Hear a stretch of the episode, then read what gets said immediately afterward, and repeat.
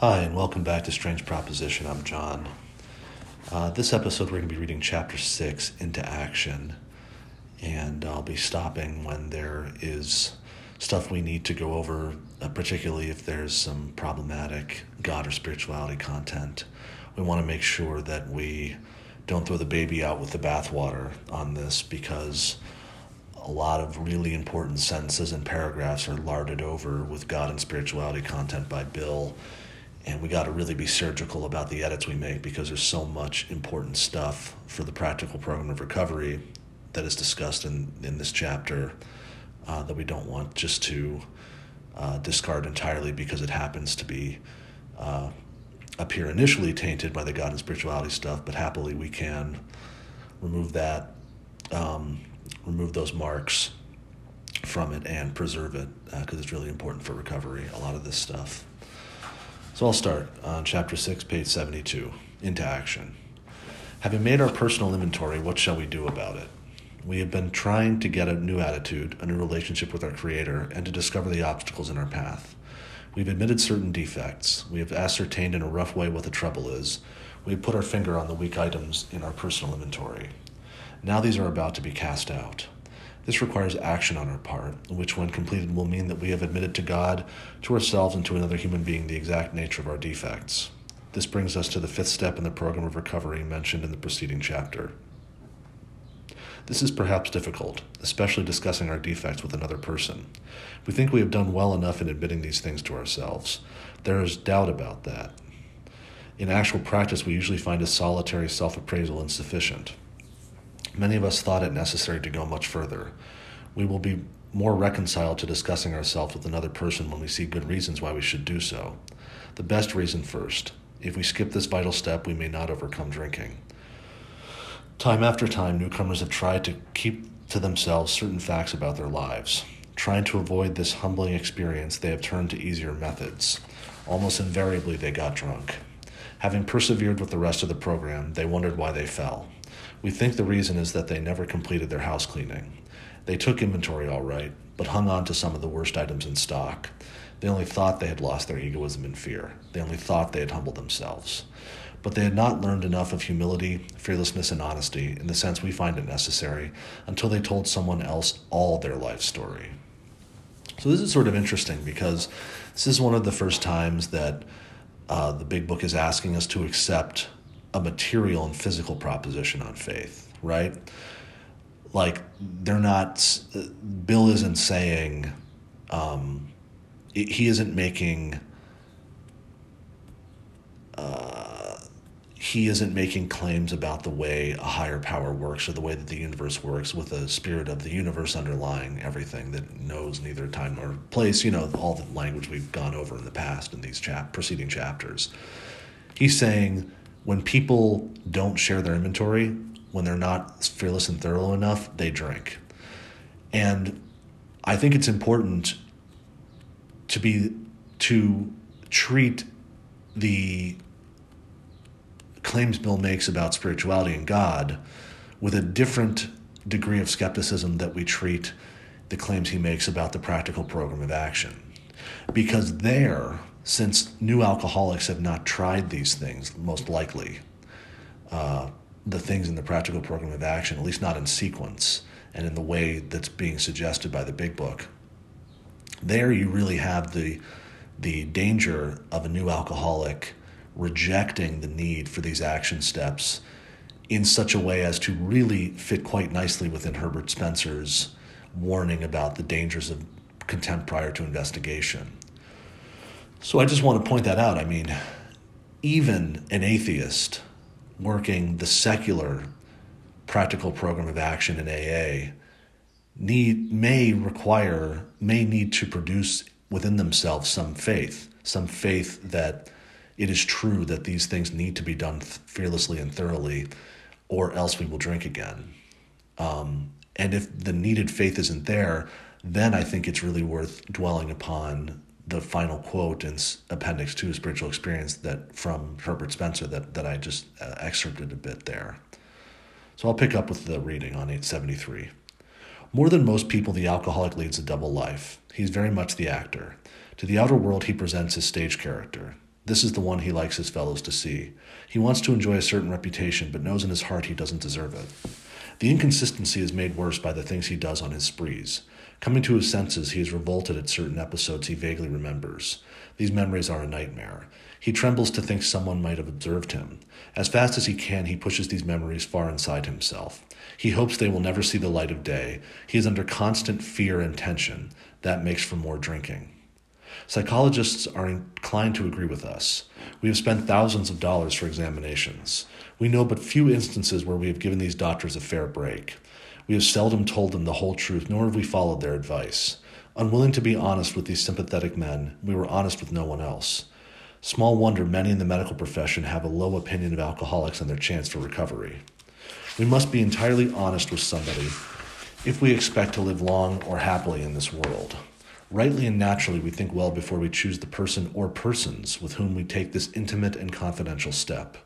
Those of us belonging to a religious denomination which requires confession must and, of course, will want to go to the properly appointed authority whose duty it is to receive it. Though we have no religious connection, we may still do well to talk with someone ordained by an established religion. We often find such a person quick to see and understand our problem. Of course, we sometimes encounter people who do not understand alcoholics.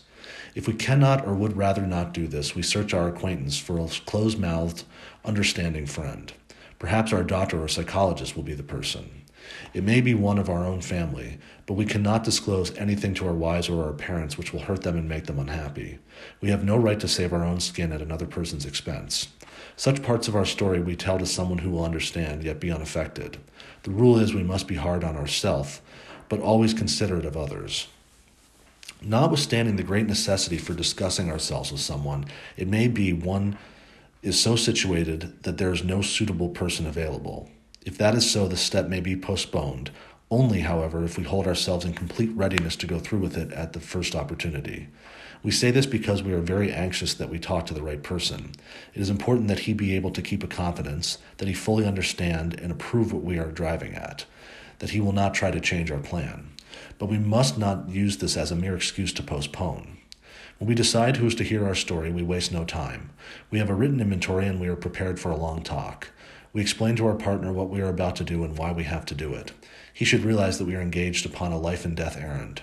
Most people approached in this way will be glad to help. They will be honored by our confidence.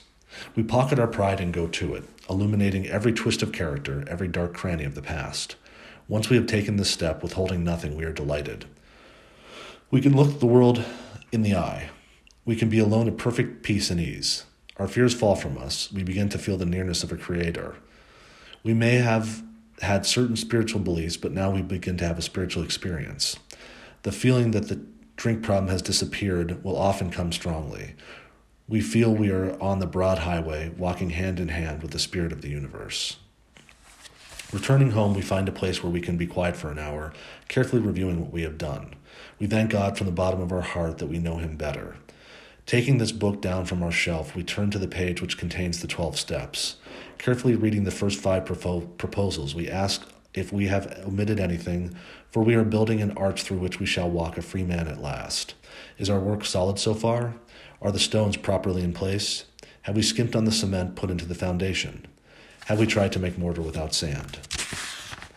If we can answer to our satisfaction, we then look at step six. We have emphasized willingness as being indispensable. Are we now ready to let God remove from us all the things which we have admitted are objectionable? Can He now take them all, every one? If we still cling to something we will not let go, we ask God to help us be willing. When ready, we say something like this Quote, My Creator, I am now willing that you should have all of me, good and bad. I pray that you now remove from me every single defect of character which stands in the way of my usefulness to you and my fellows. Grant me strength as I go out from here to do your bidding. Amen. Unquote. We have then completed step seven. So it's interesting. I mean, steps six and seven only get a few paragraphs in the big book total, uh, and this is a this is like a perfect example of when we when it, it is I think really important and useful for an atheist going through the steps to just put aside the God stuff, put aside the prayer construction that is used for these steps, and just and and and and just reflect upon what character defects have shown up in steps four and five. And, and just meditating, perhaps, is a good verb upon becoming willing to be relieved of those things, right? Because some of those, that like fear and jealousy, are, are those are easy ones that we want to get rid of. But selfishness is, is tough. I mean, we can still be holding on to selfishness as a modus operandi, uh, even if it is, um, you know, even if it is obvious to us how much pain it has caused ourselves, let alone other people, having having gone through the inventory with you know with a sponsor uh, or a therapist. You know, it says in the book person or persons and mentions you know all variety of people um, to whom we can take our inventory. And luckily, it doesn't have to be just one person. There may be things that um, someone will not want to discuss with their sponsor, uh, or there are plenty of people, maybe even the majority of people, who share it all just with this with their sponsor. Uh, the whole idea of a sponsor was less, you know, that steady relationship with another alcohol, one alcoholic helping another, and, and you know, two out addicts and or alcoholics just talking to each other on a regular basis, and the therapeutic value of that wasn't so much uh, set in stone at at the time the big book was written in in '39. Um, so that's why it's sort of missing from from this chapter when it talks about step five. So I will uh, pick up again with the reading on 76. Now we need more action, without which we find that faith without works is dead. Let's look at steps 8 and 9. We have a list of all persons we have harmed and to whom we are willing to make amends. We made it when we took inventory. We subjected ourselves to a drastic self appraisal. Now we go out to our fellows and repair the damage done in the past. We attempt to sweep away the debris which has accumulated out of our effort to live on self will and run the show ourselves. If we haven't the will to do this, we ask until it comes. Remember, it was agreed at the beginning that we would go to any lengths for victory over alcohol. Probably there are still some misgivings.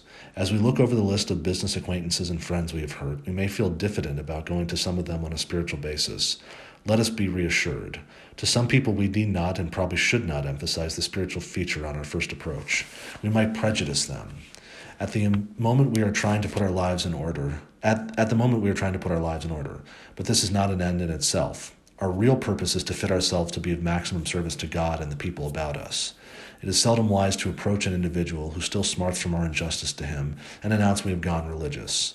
In the prize ring, this would be called leading with the chin. Why lay ourselves open to being branded fanatics or religious bores? We may kill a future opportunity to carry a beneficial message, but a man is sure to be impressed with a sincere de- desire to set right the wrong.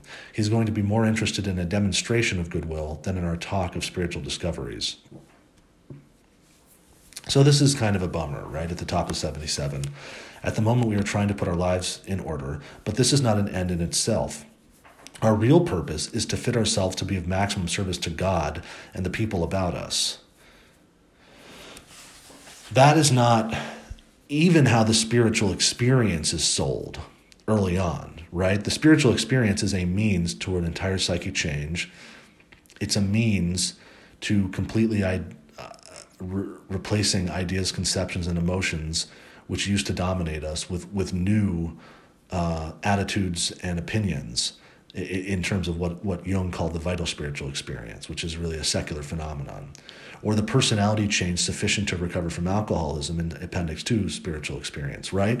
Like the the faith, the spiritual stuff was meant as a means to getting ourselves together, right? Because Bill even says earlier in the book that we read, and, and, and we pointed it out, that we didn't even have the power to live by new moral or philosophical convictions. That's what we needed God for. And here he's saying, you're just a tool. Like you're just there to serve God.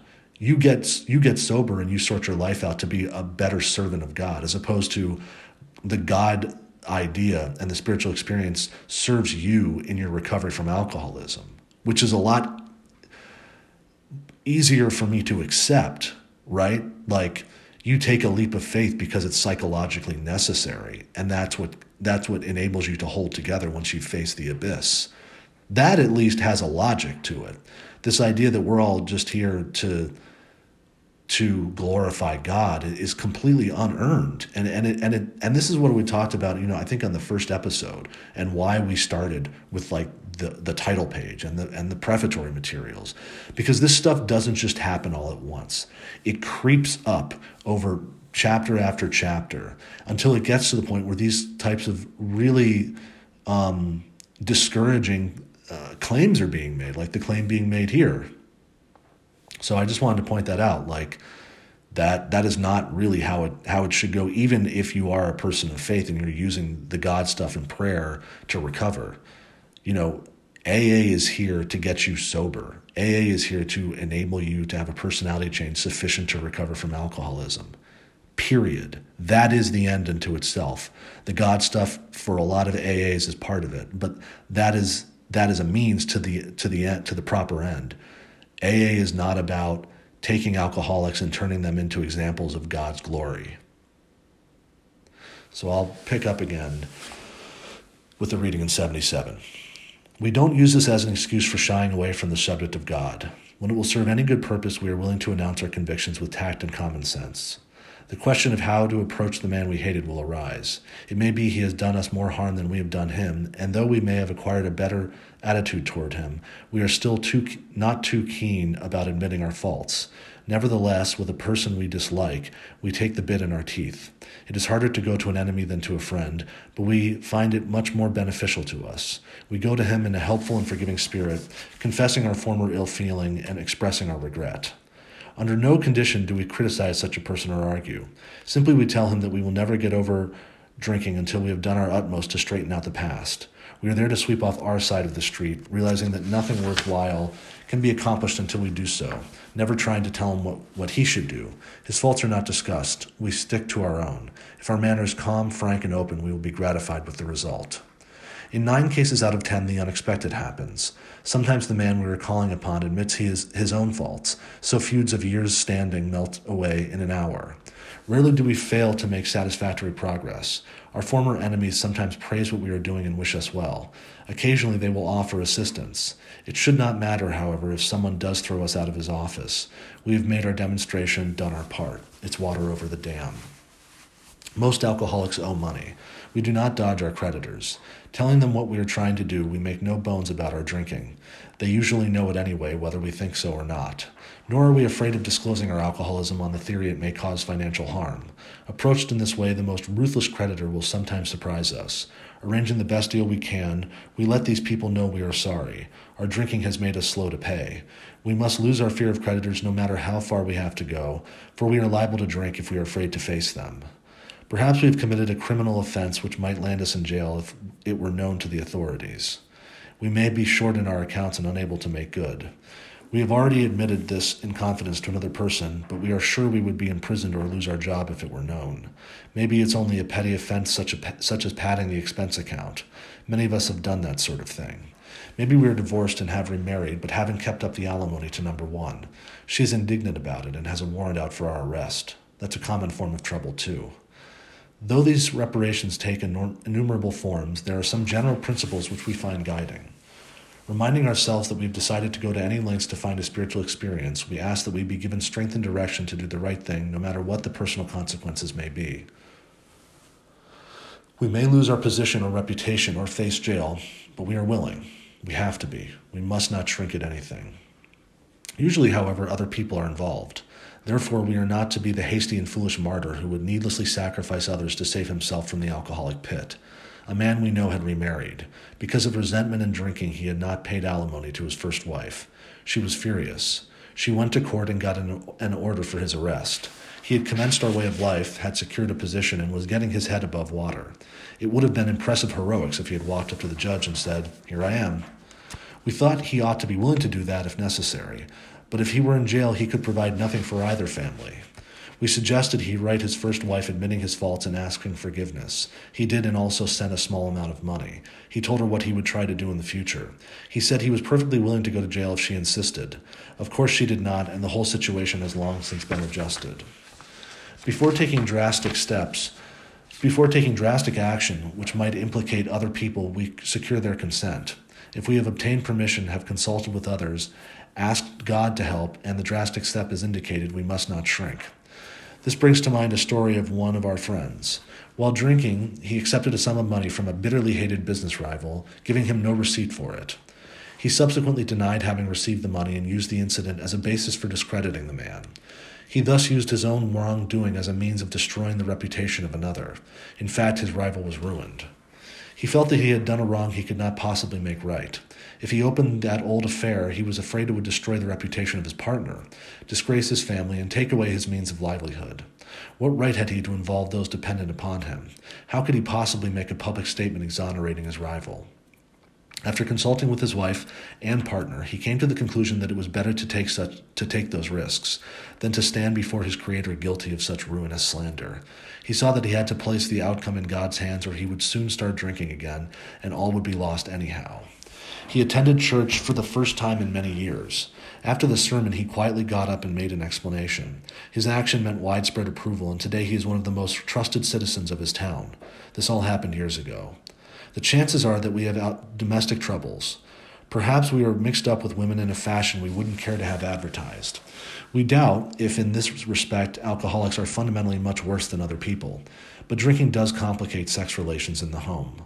After a few years with an alcoholic, a wife gets worn out, resentful, and uncommunicative. How could she be anything else? The husband begins to feel lonely, sorry for himself.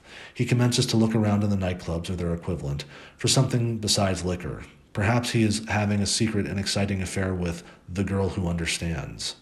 In fairness, we, we must say that she may understand, but what are we going to do about a thing like that?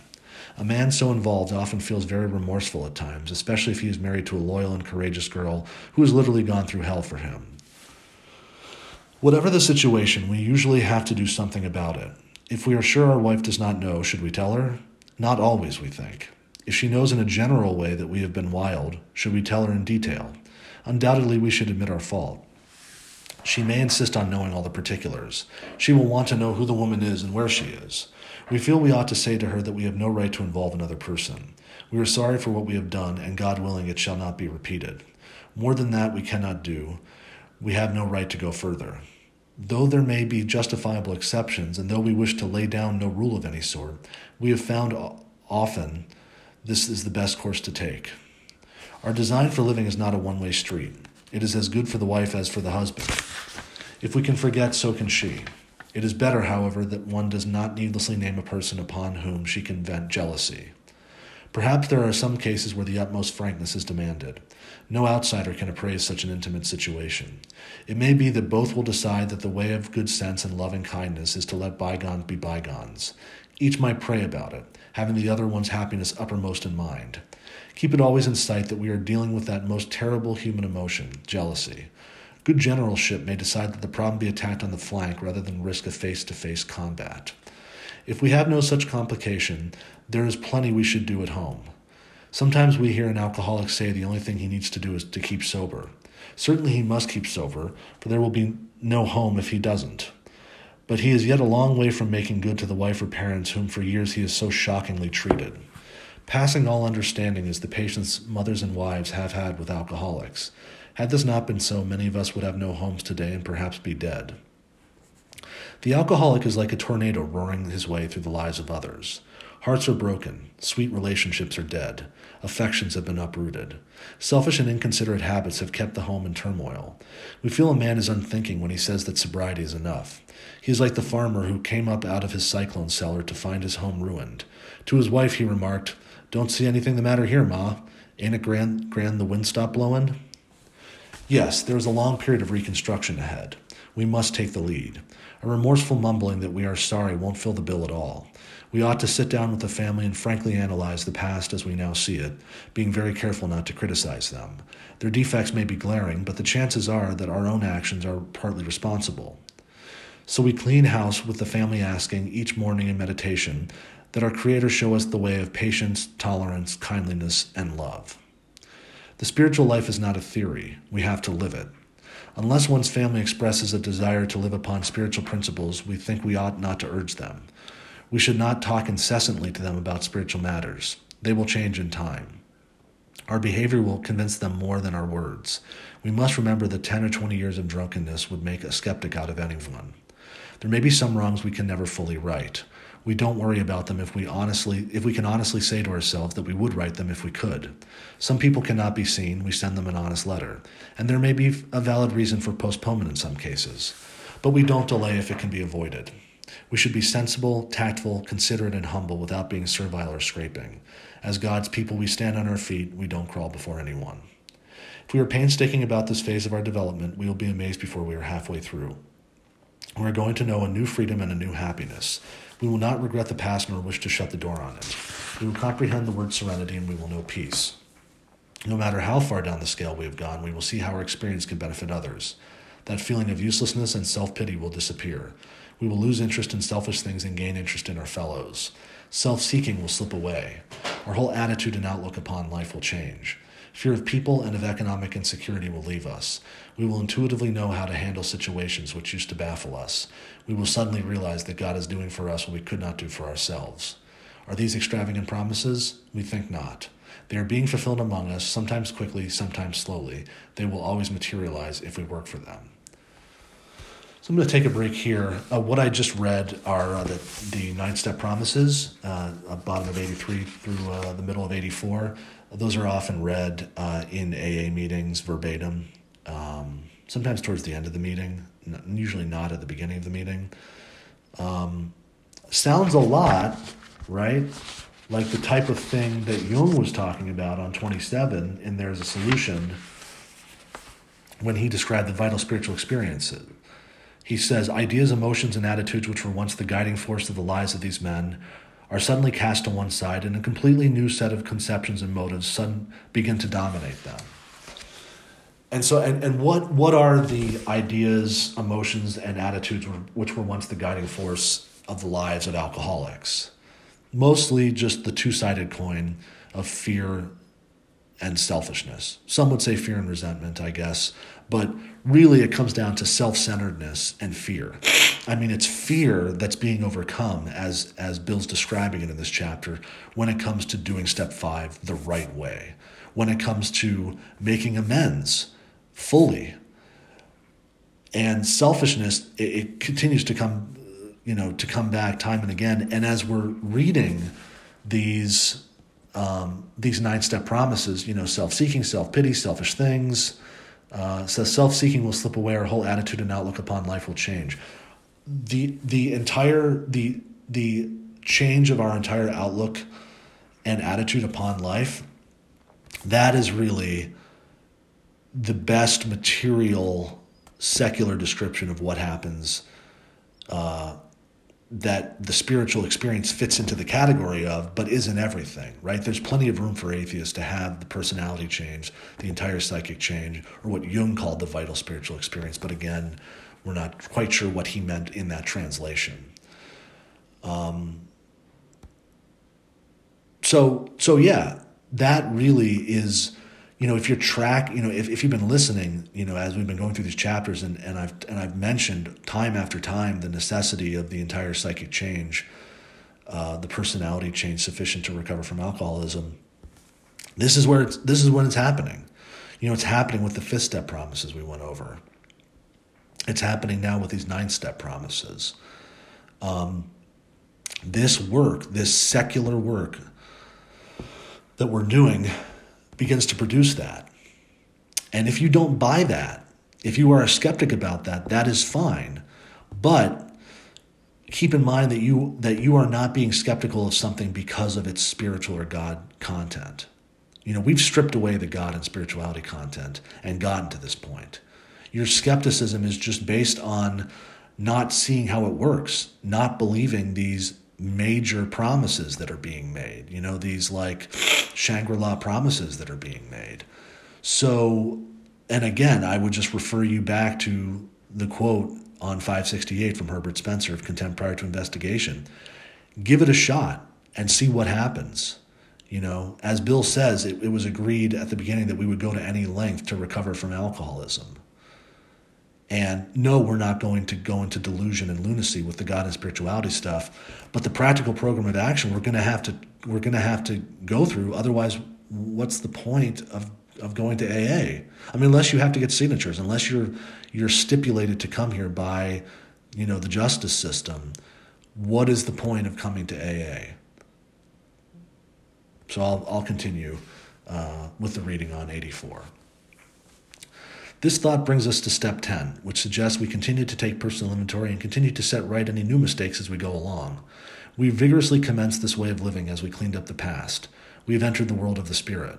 Our next function is to grow in understanding and effectiveness. This is not an overnight matter. It should not continue for our lifetime. Continue to watch for selfishness, dishonesty, resentment, and fear. When these crop up, we ask God at once to remove them. We discuss them with someone immediately and make amends quickly if we have harmed anyone. Then we resolutely turn our thoughts to someone if we can help. Love and tolerance of others is our code. And we have ceased fighting anything or anyone, even alcohol. For by this time sanity will have returned. We will seldom be interested in liquor. If tempted, we recoil from it as from a hot flame. We react sanely and normally, and we will find that this has happened automatically we will see that our new attitude toward liquor has been given us without any thought or effort on our part. It just comes. That is the miracle of it. We are not fighting it, neither are we avoiding temptation. We feel as though we have been placed in a position of neutrality, safe and protected. We have not even sworn off. Instead, the problem has been removed. It does not exist for us. We are neither cocky, cocky nor are we afraid. That is our experience. This is how we react so long as we keep in, in fit spiritual condition. And these promises that I just read, these 10 step promises coming after step 10, you know, there's the description at the, at, in the last sentence I read. That is how we react so long as we keep in, in fit spiritual condition. But it comes after step 10, which is just continuing to take inventory and when we're wrong, promptly admit it. So it's continuing to do four through nine on an ad hoc basis, continuing to basically mow the lawn, keep things maintained, tidy up, tighten things up, tune things up as necessary now that we've undergone this wholesale moral inventory. Uh, and and we've made we've gone through the process of making all these sort of backdated amends or amends for backdated wrongs we'd committed. And we've gotten the nine step promises. But now what we're looking for, it says here, is continue to watch for selfishness, dishonesty, resentment, and fear. So no no no God no God stuff there. I mean it says yeah we ask God to help us remove them, but it also says we discuss them with someone immediately and make amends quickly if we've harmed anyone. So this is this step is really step 10 is really rooted uh, in the material and the physical.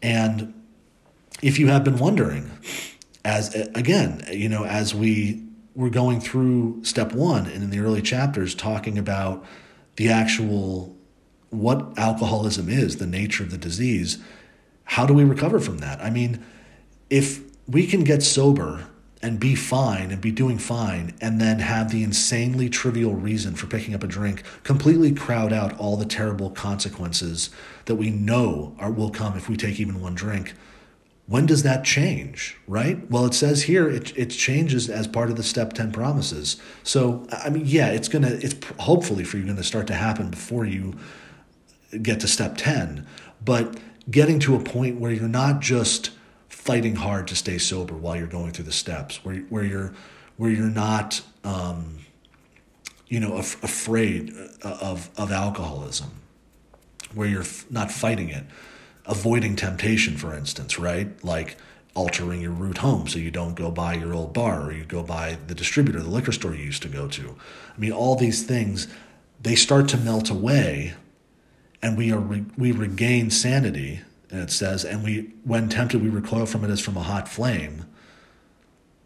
That starts to happen once you get into the practice of working step 10 and that puts you in what bill here calls fit, uh, fit spiritual condition but that's a lot different from the, sp- the spirituality of the next step that, that we're going to talk about which is step 11 and i'll get to that now uh, in the middle of 85 it is easy to let up on the spiritual program of action and rest on our laurels. We are headed for trouble if we do, for alcohol is a subtle foe. We are not cured of alcoholism. What we really have is a daily reprieve contingent on the maintenance of our spiritual condition. Every day is a day when we must carry the vision of God's will into all of our activities. Quote, How can I best serve thee? Thy will, not mine, be done. Unquote. These are thoughts which must go with us constantly. We can exercise our willpower along this line all we wish, it is the proper use of the will. Much has already been said about receiving strength, inspiration, and direction from Him who has all knowledge and power. If we have carefully followed directions, We have begun to sense the flow of His Spirit into us. To some extent, we have become God conscious. We have begun to develop this vital sixth sense, but we must go further, and that means more action. Step 11 suggests prayer and meditation. We shouldn't be shy on this matter of prayer. Better men than we are using it constantly. If it works, it works if we have the proper attitude and work at it. It would be easy to be vague about this matter, yet we believe we can make some definite and valuable suggestions. When we retire at night, we constructively review our day. Were we resentful, selfish, dishonest, or afraid? Do we owe an apology? Have we kept something to ourselves which should be discussed with another person at once? Were we kind and loving toward all? What could we have done better? Were we thinking of ourselves most of the time, or were we thinking of what we could do for others, of what we could pack into the stream of life? But we must be careful not to drift into worry, remorse, or morbid reflection, for that would diminish our usefulness to others. And making our review, after making our review, we ask God's forgiveness and inquire what corrective measures should be taken. So that that's interesting, right? Like this is step 11. And as it turns out, this is the this really is the meditation aspect of step 11, which completely matches up with what we're doing in in step 10, right? So there's a real usefulness for meditation um, even in the even in the practical program of action, that part of step 11. And of course, even if we're not thinking meditation in that way, as atheists, you know, we can acknowledge that that meditation can be a very useful practice, even if there isn't any particular object of, of a spiritual nature that uh, is being appealed to in the meditation. It's the prayer where it gets ridiculous, and we're going to see that in just a moment here. So I'll pick up again on 86. On awakening, let us think about the 24 hours ahead. We consider our plans for the day. Before we begin, we ask God to direct our thinking, especially asking that, be, that it be divorced from self pity, dishonest, or self seeking motives. Under these conditions, we can employ our mental faculties with, with assurance, for after all, God gave us brains to use. Our thought life will be placed on a much higher plane when our thinking is cleared of wrong motives. In thinking about our day, we may face indecision. We may not be able to determine which course to take. Here we ask God for inspiration, an intuitive thought, or a decision. We relax and take it easy. We don't struggle. We are often surprised how the right answers come after we have tried this for a while. What used to be the hunch or the occasional inspiration gradually becomes a working part of the mind. Being still inexperienced and having just made conscious contact with God, it is not probable that we are going to be inspired at all times. We might pay for this presumption in all sorts of absurd actions and ideas. Nevertheless, we find that our thinking will, as time passes, be, be more and more on the plane of inspiration. We come to rely upon it. And I'll just let that paragraph, in all its ridiculousness, uh, just stand on its own. I don't even think we need to touch it. It is it is perfectly awful uh, without any uh, uh you know deconstruction. So picking up on 87. We usually conclude the period of meditation with a prayer that we be shown all through the day what our next step is to be, that we be given whatever we need to take care of such problems. We ask especially for freedom from self will and are careful to make no request for ourselves only. We may ask for ourselves, however, if others will be helped. We are careful never to pray for our own selfish ends. Many of us have wasted a lot of time doing that, and it doesn't work. You can easily see why. Now, there's no continuation from that last sentence of, the, of that paragraph. You can easily see why. There's no explanation for why prayer for oneself uh, doesn't work.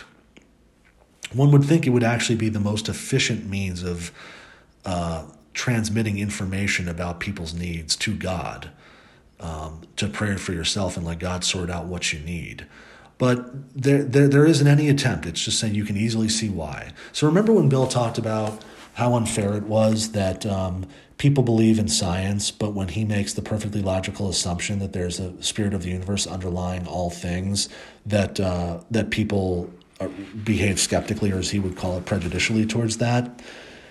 That at least, and he says elsewhere, you know, uh, religious people have a logical way of looking at the world.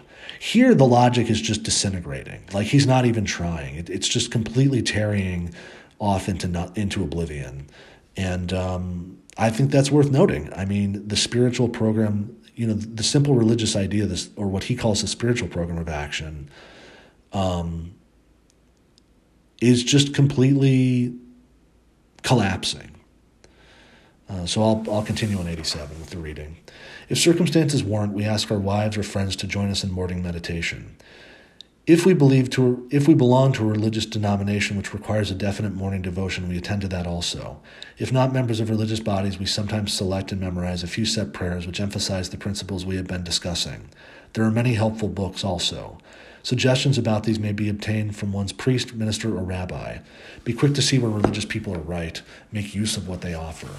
As we go through the day, we pause when agitated or doubtful and ask for the right thought or action. We constantly remind ourselves we are no longer running the show, humbly saying to ourselves many times each day, Thy will be done. We are then in much less danger of excitement, fear, anger, worry, self pity, or foolish decisions. We become much more efficient. We do not tire so easily, for we are not burning up energy foolishly as we did when we were trying to arrange life to suit ourselves. It works, it really does. We alcoholics are undisciplined, so we let God discipline us in the simple way we have just outlined. But this is not all. There is action and more action. Faith without works is dead. The next chapter is entirely devoted to step 12. So that's the end of uh, chapter 6 into action. And uh, yeah, chapter 7 called Working with Others is about step 12. So we'll get to that in the next episode. So I, I, hope that, um, that you can come away from this chapter with a real sense of the importance of the practical program of action. And at this point, having been through chapter after chapter of all the God crap, that you've you've acquired the ability to pierce through that and see what's really important. And I've tried to point it out based on my personal experience. And and look, all those promises, the fifth step promises, the ninth step promises, the tenth step promises, though those as much of a skeptic as I am of everything, and not just claims about the spiritual, but but claims in the material and physical world as well. Um, I those have come true for me, and you know if that's if that's any if that if that encourages anybody to try it for themselves, great. You know that that's mainly why I'm why I'm sharing that fact. Um, you know the program the practical program of action does work. Um, and if you don't believe it it will work for you because you may believe that well it can't work in every circumstance. It can't always work for all alcoholics and addicts. I would just say at least try it for yourself. And we'll get to step 12 about working with others and that is really important being helpful to others because those are really the main that, that that's really like that's one of like the probably four really important things that you got to do to recover. You, have to admit defeat and and and understand what alcoholism is and accept that you're an alcoholic. You have to make an inventory and share it with another person, make amends to those you've harmed, and be helpful to others. And we are particularly well suited to being helpful to newly sober alcoholics or people trying to get sober, trying to stay sober um, in this world, though that we can be helpful in many other ways, and it's important in our in our daily lives and, and in our in our family life and among friends and colleagues to be helpful in a non 12 step way. Uh, we are really uh, able to be helpful uh, as alcoholics helping other alcoholics. Um, you know, because this program is based on the idea that only an alcoholic can help another alcoholic. And I know we found evidence that there, you know, Silkworth saying that there were a considerable aggregate of success for the psychiatric effort, but even Silkworth says, you know, these these alcoholics really have something, and uh, he recognized how scalable it was and how much more efficient it was in terms of the resources being put to use. And then finally, keeping in mind that, you know, it, beyond like the the main um, principle that we get from in uh, there's a solution on page 20 our very lives as ex-problem drinkers depend upon our constant thought of others and how we may help their needs you know taking taking bill's experience into into account where prayer and meditation was very important to him, but ultimately he found working with another alcoholic was the only thing that was sure to keep him from falling off the wagon. So it's in our interest. Uh, our, in our self interest as recovering, you know, alcoholics to work with others. So thank you so much for sticking through. Um, I'm looking forward to the next chapter and uh, hope you all have a great day. Thanks.